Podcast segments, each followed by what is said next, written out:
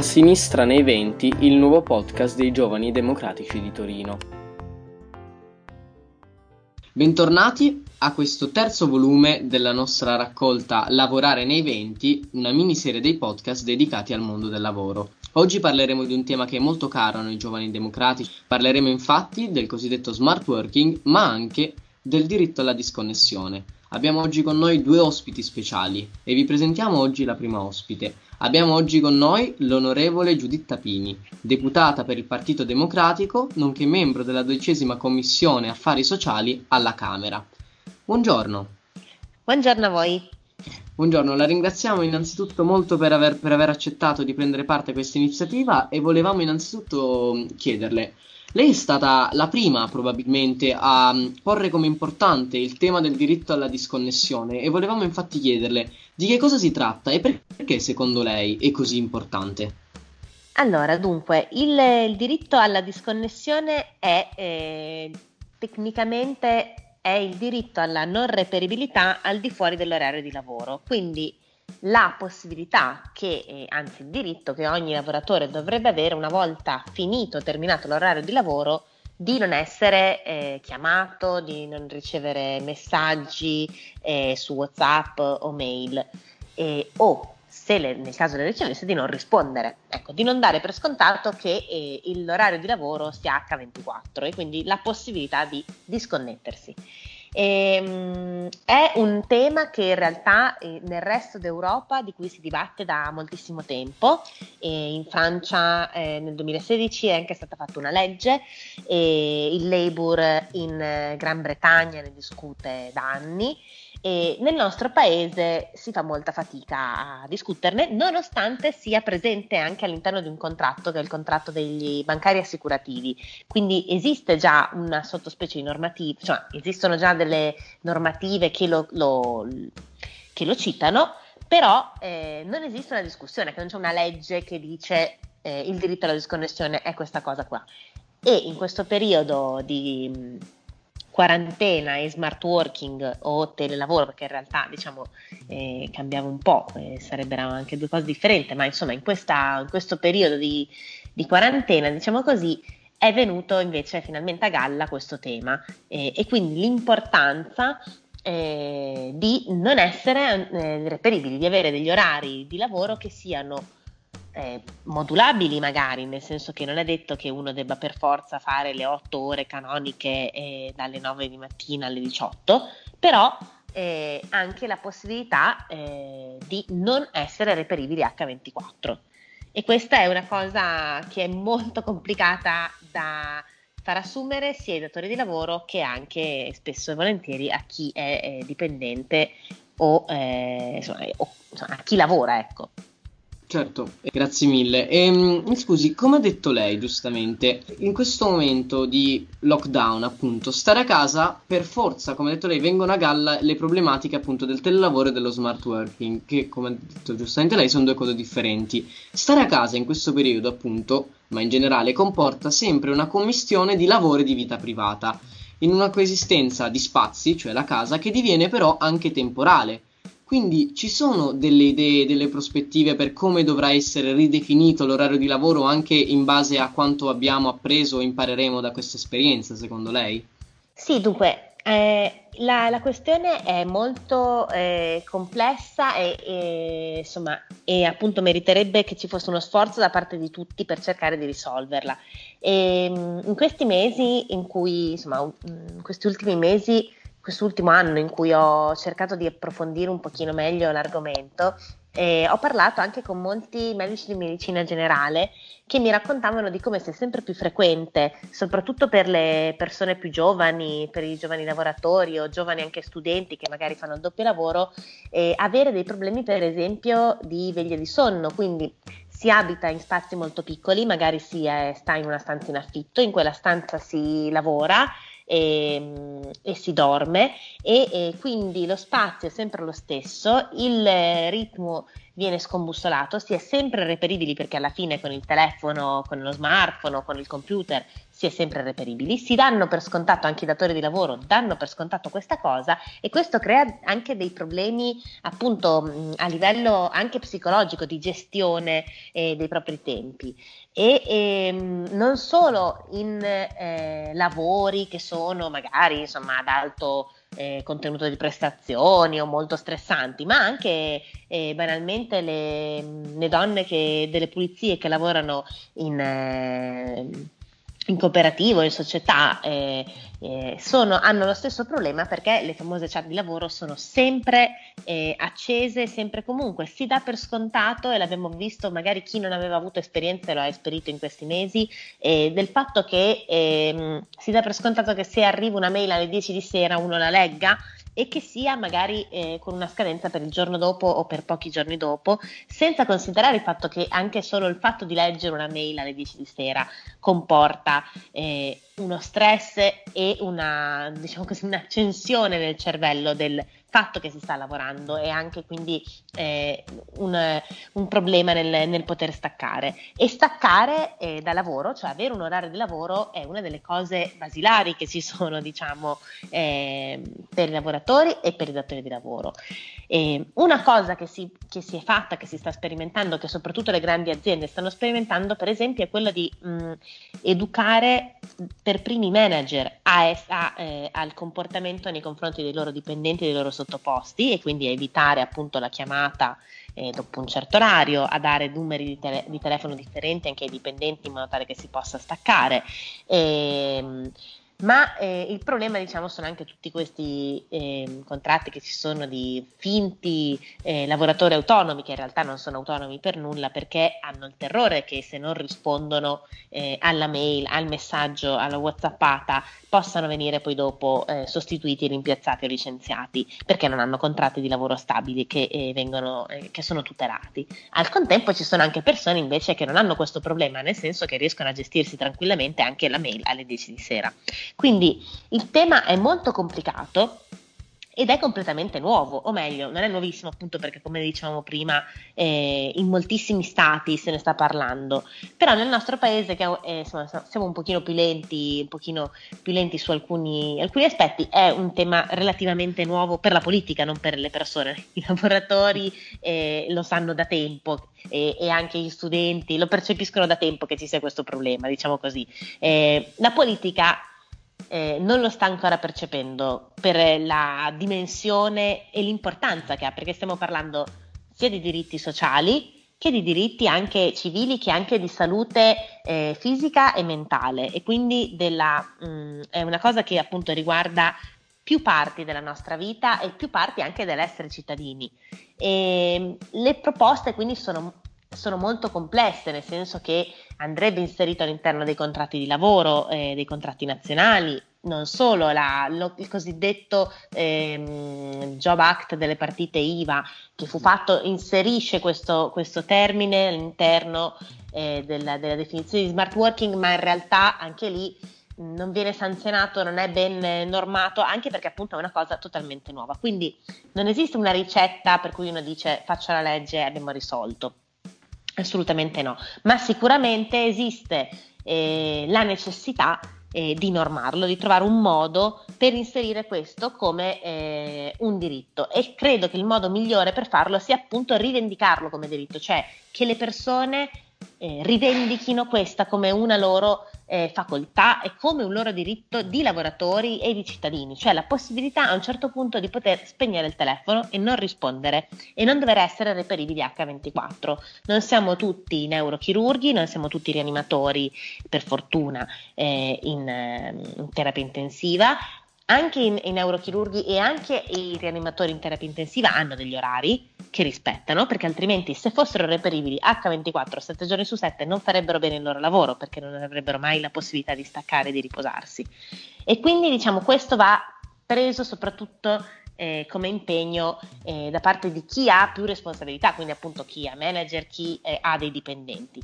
Ma eh, non solo, l'altro problema, e chiudo, è quello dei contratti di lavoro è evidente che finché ci sarà eh, e c'è come nel nostro paese una disparità così grande tra eh, chi è un lavoratore autonomo, chi ha un contratto a chiamata, chi ha un contratto part-time volontario o involontario, ma anche chi ha un contratto da dipendente, ehm,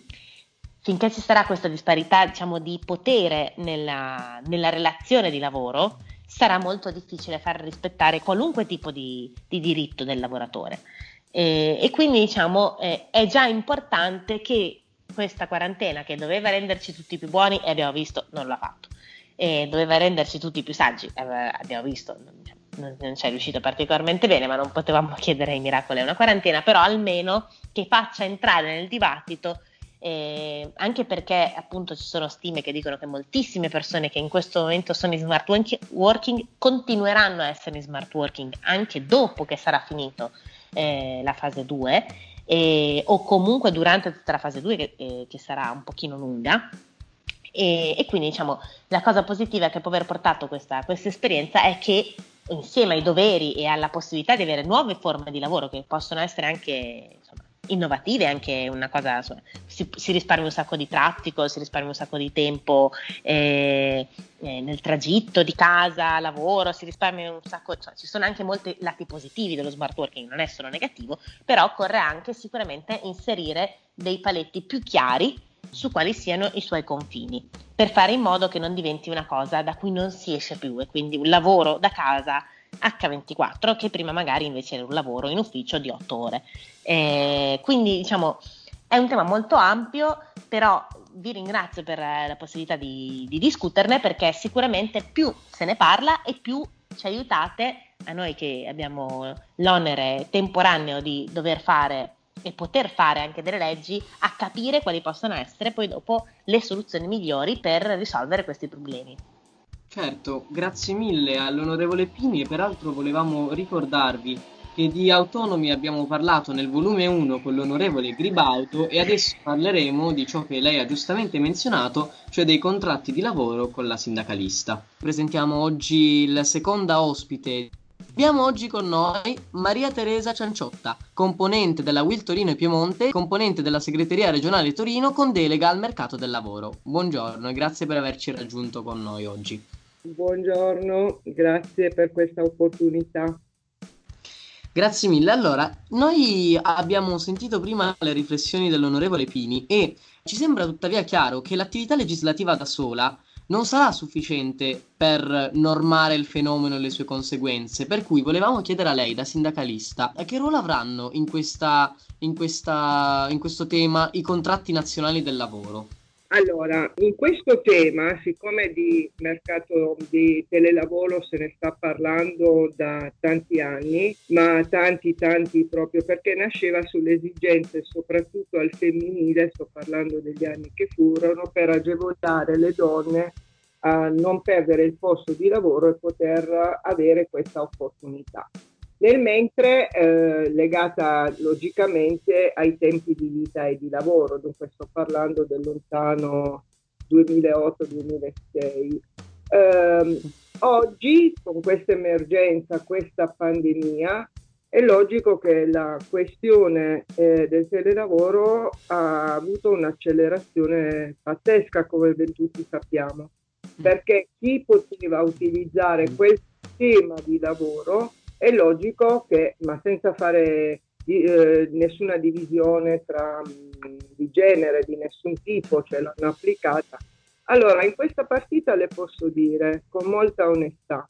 che eh, vanno normati, questa materia va normata oggi, oltre che legislativamente, ma va poi recepita dai contratti nazionali di lavoro, dove devono normare tutta la questione che fa parte del salario, dei permessi, diritti alla disconnessione, eh, utilizzo anche degli strumenti. Ecco, va fatto un lavoro e le do eh, con molta garanzia e certezza che le strutture nazionali eh, di tutte e tre le confederazioni stanno già lavorando a come poter intervenire per normare nei contratti nazionali eh, questa nuova modalità. Questo perché?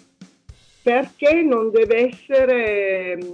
gliela dico fuori dai denti e molto semplicemente, È vero, tutti, su tutti i giornali noi leggiamo, ah il lavoro da casa con la pandemia Covid-19 si lavora il 30% in più. Eh, ma non basta, perché quelle ore che io lavoro in più devono essere normate e la normativa su quello che faccio, come lo faccio, eh, in che tempi. Dunque, ripeto, il diritto alla disconnessione va comunque normato dai contratti nazionali di lavoro, perché al lato c'è tutta la questione che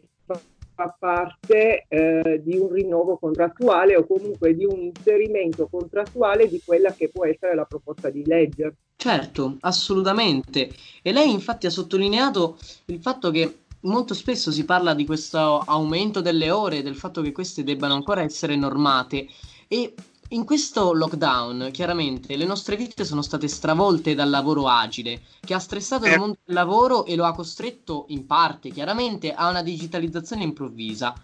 Quindi volevamo chiederle anche dalla sua esperienza che impatto anche a livello numerico ha avuto ehm, il lavoro agile sulla popolazione e quali sono i rischi e gli oneri che deve affrontare, i nuovi rischi e oneri che deve affrontare il lavoratore. Che cosa si può fare al riguardo? Allora, il problema che è aumentato, c'è stata un'emergenza, ripeto, e non tutti possono utilizzare, perché non tutte le, eh, le lavorazioni possono essere fatte con telelavoro, con smart working. Tra l'altro lo smart working ce l'hanno solo normato il contratto dei bancari, eh, perché loro utilizzano questo meccanismo da un po' di tempo. Allora, i rischi. Nell'emergenza è logico che eh, le persone hanno mantenuto il contatto lavorativo e hanno mandato avanti alcune lavorazioni, eh, tipo gli uffici amministrativi, la regione, le province, eh, tutti quelli che posso, potevano fare questo lavoro con uh, questo blocco e questa cosa che non ci aspettavamo nessuno di noi ha incrementato di tanto questo. Questo però cosa ha, ha fatto, cosa è successo? Eh, che non essendo appunto normato eh, questo capitolo in altri contratti di lavoro, eh, le persone più, pur di smaltire la lavorazione, eh, stare a casa a seguire la famiglia, poi non ci si poteva muovere di casa, dunque ci sono più fattori che hanno concorso a questo, mh, mm, questo evento così massiccio. E adesso che l'evento massiccio sta iniziando a, a scendere, è logico che eh, quello che dobbiamo fare noi è garantire qua, quanti sono le ore. Se io lavoro 40 ore, logico che le mie 40 ore devono essere distribuite nell'arco della giornata, ci devono essere delle pause, ci, essere, ci deve essere il salario adeguato, ci deve essere il riconoscimento, ripeto, alla disconnessione, che se io faccio per come leggiamo sui giornali, il 30% in più vuol dire che io non mi muovo mai dal computer. E dunque questo eh, può essere, perché io un po' di persone noi le sentiamo, può essere stato un bene inizialmente perché l'hanno vissuta tutta come una cosa importante, l'importante è che lavoro e lavoro a casa e adesso però ci tocca eh, il compito di um, far capire anche alle persone che questa roba non è proprio così come è successo in questo, eh, in questo periodo di pandemia, ma ci sono delle cose che vanno fatte e questo lo possono fare i contratti nazionali. Contratti nazionali che devono stabilire quanto devo stare collegata, quando posso, io la dico un po' scherzosamente, quando si accende la lucina rossa che vuol dire che sono disconnessa, il riconoscimento economico, eh, perché se continua una fase così, ha ragione anche lei quando dice quanto ha stravolto, perché poi alla fine viene la stanchezza, perché se non mi posso mai muovere, magari faccio un esempio pratico, magari sono una mamma o un papà che ho il bambino piccolo di 5 anni che poverino deve stare per i fatti suoi perché io mi devo dar da fare. Non dobbiamo correre il rischio che questa emergenza ci... Eh, diciamo, ci ha insegnato che comunque alcune cose vanno fatte proprio con, uh, con uh, molto bene, ecco, vanno via molto bene per permettere alle persone di non perdere il lavoro, di restare legati al lavoro. E quale faccio un inciso? Restare legati al lavoro vuol dire non che io utilizzo questo strumento e la mia azienda non la vedrò mai più, perché quello vuol dire altro per come la vediamo noi. Eh. Ehm, perché vuol dire non, non, avere più contatti con i, eh, con i, compagni di lavoro, non vedere più l'azienda, di fatto è, è un posto che io non, non, vedo più e noi non vogliamo questo, noi non vogliamo che la persona non abbia più il contatto fisico con il posto di lavoro. Allora, esempio, può essere che si decide che eh, i contratti di lavoro normando questa materia magari dicono, faccio degli esempi per capirci, tre eh. giorni sono in telelavoro o in smart working, due giorni rientro, no? Perché devo avere il gancio con il mio posto di lavoro, perché penso no, non è stato nella nostra idea neanche quando l'iniziativa nacque, come le ho detto in premessa, legata ai tempi di vita e di lavoro, c'era sempre il contratto aziendale, perché è facile pensare che una volta che io sono fuori, eh, quel posto lì non, non lo sento più mio, dunque lavoro, lavoro, lavoro, però non ho più quel collegamento con i miei colleghi, con l'azienda, col posto di lavoro perché le emergenze poi finiscono. Gliela dico così, il telelavoro quando nacque la proposta, come dicevo, legata ai tempi di vita, vuol dire che io in quel momento ho un'emergenza, ho un'esigenza, no? non voglio perdere il lavoro, dunque per un periodo quantizzato in mesi, in giorni, quanto la persona, perché sono scelte delle persone poi, eh. non deve essere una roba che o è così o niente perché legata a, a, questo momento particolare, lei sa bene che ci sono persone che sono già dipendenti da anni, che hanno dovuto adattarsi, come dicevamo prima, a questo sistema lavorativo. E dunque eh, è un, non devo perdere il collegamento con la mia azienda perché altrimenti ne sono fuori. Poi le nuove assunzioni e dunque deve essere la scelta della persona eh, posso trovarmi bene a fare questo tipo di lavoro a distanza, questo tipo di modello nuovo che deve essere, ripeto, normato a tutti gli effetti, eh, ma posso scegliere di farlo per un periodo. Per un periodo. Dopodiché, se mi trovo bene, posso dichiarare mi trovo bene, voglio continuare così, però è una scelta della persona penso che lo sto rimarcando parecchie volte, lei mi ha capito bene cosa vuol no, dire. Sì, mettere una... al centro la, la, la, persona, il lavoratore bravo, e le sue scelte. Bravo. bravo. perché io le faccio un esempio pratico. Eh, sì. Siccome io eh, prima di fare la, diciamo, la, la, sindacalista a tempo pieno in confederazione, e io, noi arriviamo da dei comparti dell'industria, io arrivo dal tessile, negli anni 70 il tessile normò il part-time che nasceva, c'era la legge, poi il contratto lo recepì e lo normò. Nel tessile la manodopera era prettamente femminile, eh, però sulla questione del part-time nel contratto tessile venne aggiunto negli anni di, insomma, di tutte le discussioni avvenute, il punto d'incontro tra le parti fu che la lavoratrice o il lavoratore che avevano l'esigenza di utilizzare il part-time, che era legge, eh, veniva inserito nel contratto dicendo io lo posso richiedere per un massimo di 24 mesi. Questi 24 mesi io rinnovo la mia richiesta se continuarlo o no ogni sei mesi, logicamente le dichiarazioni andavano all'ufficio del lavoro. Dopo il 24 mese però io dovevo comunicare all'azienda se mi trovavo bene in quella nuova posizione di orario di lavoro o se tornavo a full time. Ecco, un esempio molto semplice degli anni, adesso con le esigenze di oggi, però mettere al centro la persona. Io non voglio perdere il posto di lavoro, io voglio continuare a lavorare, ma non voglio neanche essere trattata come l'ultima ruota del carro o quella che non vede mai l'azienda o quello che non vede mai l'azienda e non sa quali sono gli avanzamenti, eh, quali, sono i pro- cioè, quali sono le novità. Il posto di lavoro io almeno una volta alla settimana, gliela dico molto semplicemente, lo devo vedere. Poi certo, scelgo, scelgo, non voglio più andare, scelgo, però ho scelto io, eh su questo io mm, ci tengo certo. tantissimo perché ehm, cioè non deve essere una forzatura. Adesso, adesso è stata un'emergenza, un'emergenza di quelle straordinarie che non pensavo di dover vivere in questi anni, però è successo. È successo e c'era questo diciamo, modello o modo per continuare a mantenere alcune attività e, e, dunque si è utilizzato. Adesso però c'è tutta la parte normativa.